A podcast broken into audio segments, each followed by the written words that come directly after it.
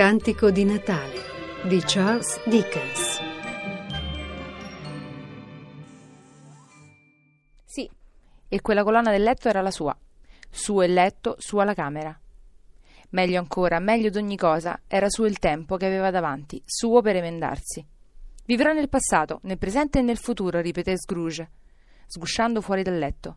I tre spiriti mi parleranno dentro. Oh Giacobbe Marley, benedetto sia il cielo e il giorno di Natale. Lo dico in ginocchio, mio vecchio Giacobbe, in ginocchio. Era così acceso, così affollato delle sue buone intenzioni, che la voce rotta non rispondeva al pensiero. Nel suo conflitto con lo spirito aveva singhiozzato violentemente e tutta la faccia aveva bagnata di pianto. Non son mica strappate, esclamò Scrooge, abbracciando una delle cortine del letto. Non son mica strappate con tutti gli anelli. Eccole, eccole qui. Le ombre e le cose a venire possono essere scongiurate, e così saranno. Lo so, e altro se lo so. Si azzuffava intanto coi vestiti, li arrovesciava, se li infilava sottosopra, li lacerava, li perdeva, li confondeva, in ogni sorta di stravaganza. Non so che fare adesso, esclamò ridendo e piangendo insieme, e avvolgendosi nelle calze come un lauconte. Mi sento leggero come una piuma, felice come un angelo, allegro come uno scolare. Sono balordo come un ubriaco. Un allegro Natale a tutti. Un allegro capodanno al mondo intero. Olè, olà! Era entrato saltellando nel salotto e se ne stava lì, ritto, ansante. Ecco qua la casseruola con la farina d'orzo, esclamò, riscuotendosi e girando davanti al caminetto. Questa è la porta di dove è entrato lo spirito di Giacobbe Marley. Qui si è messo a sedere lo spirito del Natale presente. Da questa finestra ho visto gli spiriti vaganti. Tutto è a posto, tutto è vero, tutto è accaduto. Ah ah ah! Davvero, per un uomo che da tanti anni era fuori esercizio, questa era una splendida risata, una risata coi fiocchi, il ceppo di tutta una lunga famiglia di franche risate. A quanti ne siamo del mese? disse Scrooge. Quanto tempo sono stato tra gli spiriti? Non lo so. Non so niente. Sono come un bambino, non preme, non me ne importa. Così lo fossi, bambino, olè, olà. Fu arrestato nelle sue fusioni dalle campane che mandavano all'aria i più lieti squilli che avesse mai uditi. Bom bam, din don dan, dan don din, bom bam. Ah, che armonia, che gloria! Corse alla finestra, l'aprì, mise fuori il capo. Niente nebbia, un'aria limpida, cristallina, gioconda, un freddino salubre, pungente, un sole d'oro, un cielo di zaffiro, freschetto, non freddo, e quelle campane così allegre, così allegre. Oh, che bello, che magnifico! Che è oggi? gridò Scrooge ad un ragazzetto che passava con indosso gli abiti della festa e che forse s'era fermato per guardarlo. Eh? fece il ragazzo spalancando la bocca dalla meraviglia. Che è oggi, bambino mio? ripeté Scrooge. È Natale oggi. È Natale, disse Scrooge a se stesso. Bravo, sono in tempo. Gli spiriti hanno fatto ogni cosa in una notte. Possono fare quel che vogliono, si sa, è naturale. Oè, fece il ragazzo. Sai dov'è il pollaio nella via appresso alla cantonata? Sfido io, l'avrei da sapere, rispose il ragazzo. Che ragazzo di talento! esclamò Scrooge. Un ragazzo non comune per Bacco.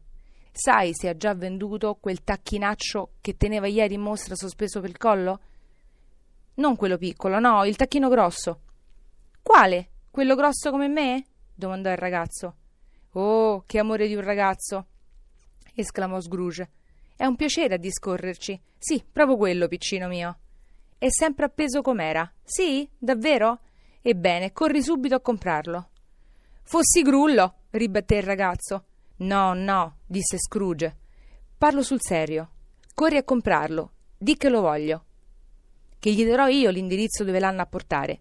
Torna con l'uomo, tu. Che ti darò uno scellino. Torna in meno di cinque minuti che ti darò mezza corona. Il ragazzo partì come una freccia. Ci voleva una mano ben gagliarda per scoccare una freccia a quel modo. Lo manderò a Bob Cracktick, borbottò Scrooge, fregandosi le mani e scoppiando da ridere. Non ha da sapere chi glielo manda. È due volte Tiny Tim, uno scherzo magnifico, oh magnifico. Non era ferma la mano nello scrivere l'indirizzo, ma bene o male lo scrisse e andò giù ad aprire la porta per essere pronto all'arrivo del tacchino. Stando così ad aspettare, fu tratto dal guardare il picchiotto. Gli vorrò bene finché avrò vita, disse carezzandolo. Non ci avevo guardato mai. Che espressione simpatica e onesta, che bel picchiotto, davvero. Ecco il tacchino. Olè, ehi! Come state? Buon Natale! Era un tacchino davvero. Non si poteva reggere in gambe. Un uccellaccio come quello lì li avrebbe spezzati in un minuto come bastoncelli di ceralacca. Perdinci, è impossibile portare codesta roba fino a Camden Town, disse Scrooge. Dovete prendere una carrozzella.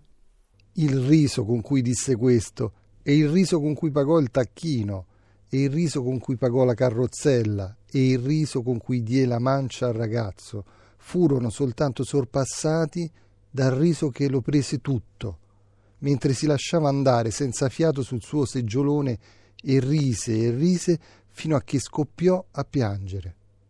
Non era agevole il radersi perché la mano gli tremava sempre e il radersi richiede un po' di attenzione anche quando non ballate facendovi la barba.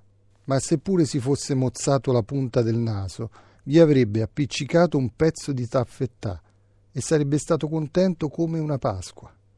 Si vestì col meglio che aveva e uscì per la via, la gente si riversava fuori, come egli l'aveva vista con lo spirito del Natale presente. Camminando con le mani dietro, Scrooge guardava a tutti con un sorriso di soddisfazione. Era così allegro, così irresistibile nella sua allegria, che tre o quattro capi ameni lo salutarono. Buongiorno, signore, buon Natale! E Scrooge affermò spesso in seguito che di tutti i suoni giocondi uditi in vita sua, i più giocondi senz'altro erano stati quelli. Non era andato lontano quando si vide venire incontro quel signore dignitoso che era entrato il giorno prima al banco, domandando Scrooge e Marley, se non erro. Si sentì una trafittura al cuore, pensando all'occhiata che quel signore gli avrebbe rivolto, ma subito vide quel che aveva da fare e lo fece. Mio caro signore, disse, affrettando il passo e prendendolo per le mani, come state? Spero che abbiate fatto una buona giornata ieri molto gentile da parte vostra. Tanti auguri per il Natale, signore. Il signor Scrooge? Sì, è il mio nome. Temo che vi suoni ingrato. Permettete che vi domandi scusa e vorreste avere la bontà. E gli bisbigliò qualche parola all'orecchio. Dio misericordioso! esclamò il signore soffocato dallo stupore. Mio caro signor Scrooge, parlate sul serio.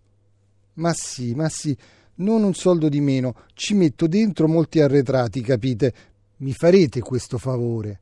Mio caro signore, rispose l'altro stringendogli forte la mano, io non trovo parole per una tal muni. Basta, basta, prego, interruppe Scrooge. Venite da me, volete? Certamente, esclamò il vecchio signore con tutta l'effusione della verità. Grazie, disse Scrooge, vi sono obbligato davvero. Mille e mille grazie, arrivederci. Andò in chiesa, passeggiò per le vie, guardò alla gente che andava su e giù, carezzò i bambini sul capo, interrogò i mendicanti, spiò nelle cucine, alzò gli occhi alle finestre e trovò che ogni cosa gli poteva far piacere. Non aveva sognato mai che una passeggiata o altra cosa qualunque gli potesse dare tanta felicità. Verso sera si avviò alla casa del nipote. Passò davanti alla porta una dozzina di volte prima di sentirsi il coraggio di salire e bussare, ma si fece animo e bussò. È in casa il padrone, cara? domandò alla ragazza, una bella ragazza, parola d'onore. Signor sì.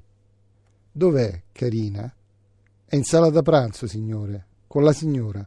Venite di qua, se vi piace, nel salottino. Grazie, mi conosce, disse Scrooge, mettendo la mano sulla maniglia del tinello.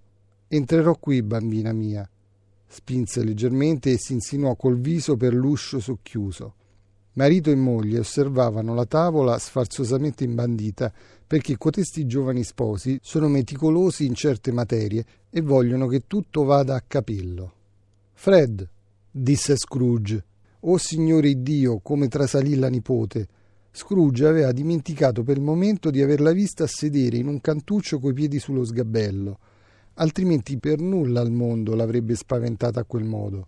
Oh, povero me! esclamò Fred. Chi è mai? Io, sono io, tuo zio Scrooge. Sono venuto a pranzo. Mi vuoi, Fred? Volerlo. Poco mancò che non gli troncasse un braccio. In capo a cinque minuti Scrooge si trovava come a casa propria, niente di più cordiale, e lo stesso la nipote, e lo stesso per Topper quando arrivò, e lo stesso per la sorella Pienotta quando fece la sua entrata, e lo stesso tutti. Che amore di una brigata, che giochi, che accordo, che piacere. Ma il giorno appresso si recò di buon mattino al banco. Oh, di buon mattino! Se gli riusciva di arrivarci prima di Bob e di rinfacciare a Bob il ritardo, questo voleva fare, questo gli premeva, e lo fece. Sicuro che lo fece. L'orologio suonò le nove, niente Bob. Le nove e un quarto, niente Bob. Era in ritardo di diciotto minuti e mezzo. Scrooge se ne stava a sedere, con la porta spalancata, per vederlo a insinuarsi nella sua cisterna. Prima d'aprir l'usciolo, Bob si aveva tolto il cappello e il famoso fazzoletto. In un baleno si trovò sullo sgabello e si diede a scribacchiare in fretta e furia come per riafferrare le nove che erano passate. Ehi! grugnì Scrooge con la sua solita voce chioccia per quanto gli riusciva di fingere. Che vuol dir ciò? A quest'ora si viene in ufficio. Mi dispiace molto, signore, rispose Bob. Sono in ritardo. Siete in ritardo, ripeté Scrooge. Lo vedo che siete in ritardo. Favorite di qua, vi prego. È una volta all'anno, signore, si scusava Bob uscendo dalla sua cisterna. Non accadrà più. Sono stato un po' in allegria ieri sera, signore. Bravo, adesso ve la do io l'allegria, disse Scrooge. Non sono più disposto a tollerare, capite? E però, e così dicendo balzava giù dal suo sgabello e dava a Bob una manata così forte nel panciotto da farlo indietreggiare barcollando e però io vi aumento il salario. Bob tremò e si accostò un po' più alla riga. Ebbe un'idea momentanea di darla sulla testa a Scrooge, tenerlo saldo, chiamar gente, fargli mettere la camicia di forza. Buon Natale, Bob, disse Scrooge, battendogli sulla spalla con una cordialità schietta, da non potersi sbagliare. Un Natale, Bob, molto più allegro di quanti non ve ne ho augurati per tanti anni, ragazzo mio. Vi cresco il salario e farò di tutto per assistere la vostra famiglia laboriosa. E oggi stesso, Bob, oggi stesso, discuteremo i vostri affari davanti a un bel punch fumante. Accendete i fuochi e andate subito, mio caro Bob, a comprare un'altra scatola di carboni, prima di mettere un altro solo punto sopra una I. Scrooge fu anche più largo della sua parola, fece quanto aveva detto e infinitamente di più e in quanto a Tiny Tim, che non morì niente affatto, gli fu come un secondo padre. Divenne così buon amico, così buon padrone, così buon uomo, come se ne davano un tempo nella buona vecchia città, o in qualunque altra vecchia città, o paesello, o borgata nel buon mondo di una volta. Risero alcuni di quel mutamento, ma egli li lasciava ridere e non vi badava perché sapeva bene che molte cose buone su questo mondo cominciano sempre col muovere il riso in certa gente. Poiché ciechi avevano da essere, meglio valeva che si stringessero gli occhi in una smorfia di larità, anziché essere attaccati da qualche male meno attraente. Anch'egli in fondo al cuore rideva, e gli bastava questo, e non chiedeva altro. Con gli spiriti non ebbe più da fare ma se ne rifece con gli uomini. E di lui fu sempre detto che non c'era uomo al mondo che sapesse così bene festeggiare il Natale. Così lo stesso si dica di noi, di tutti noi e di ciascuno.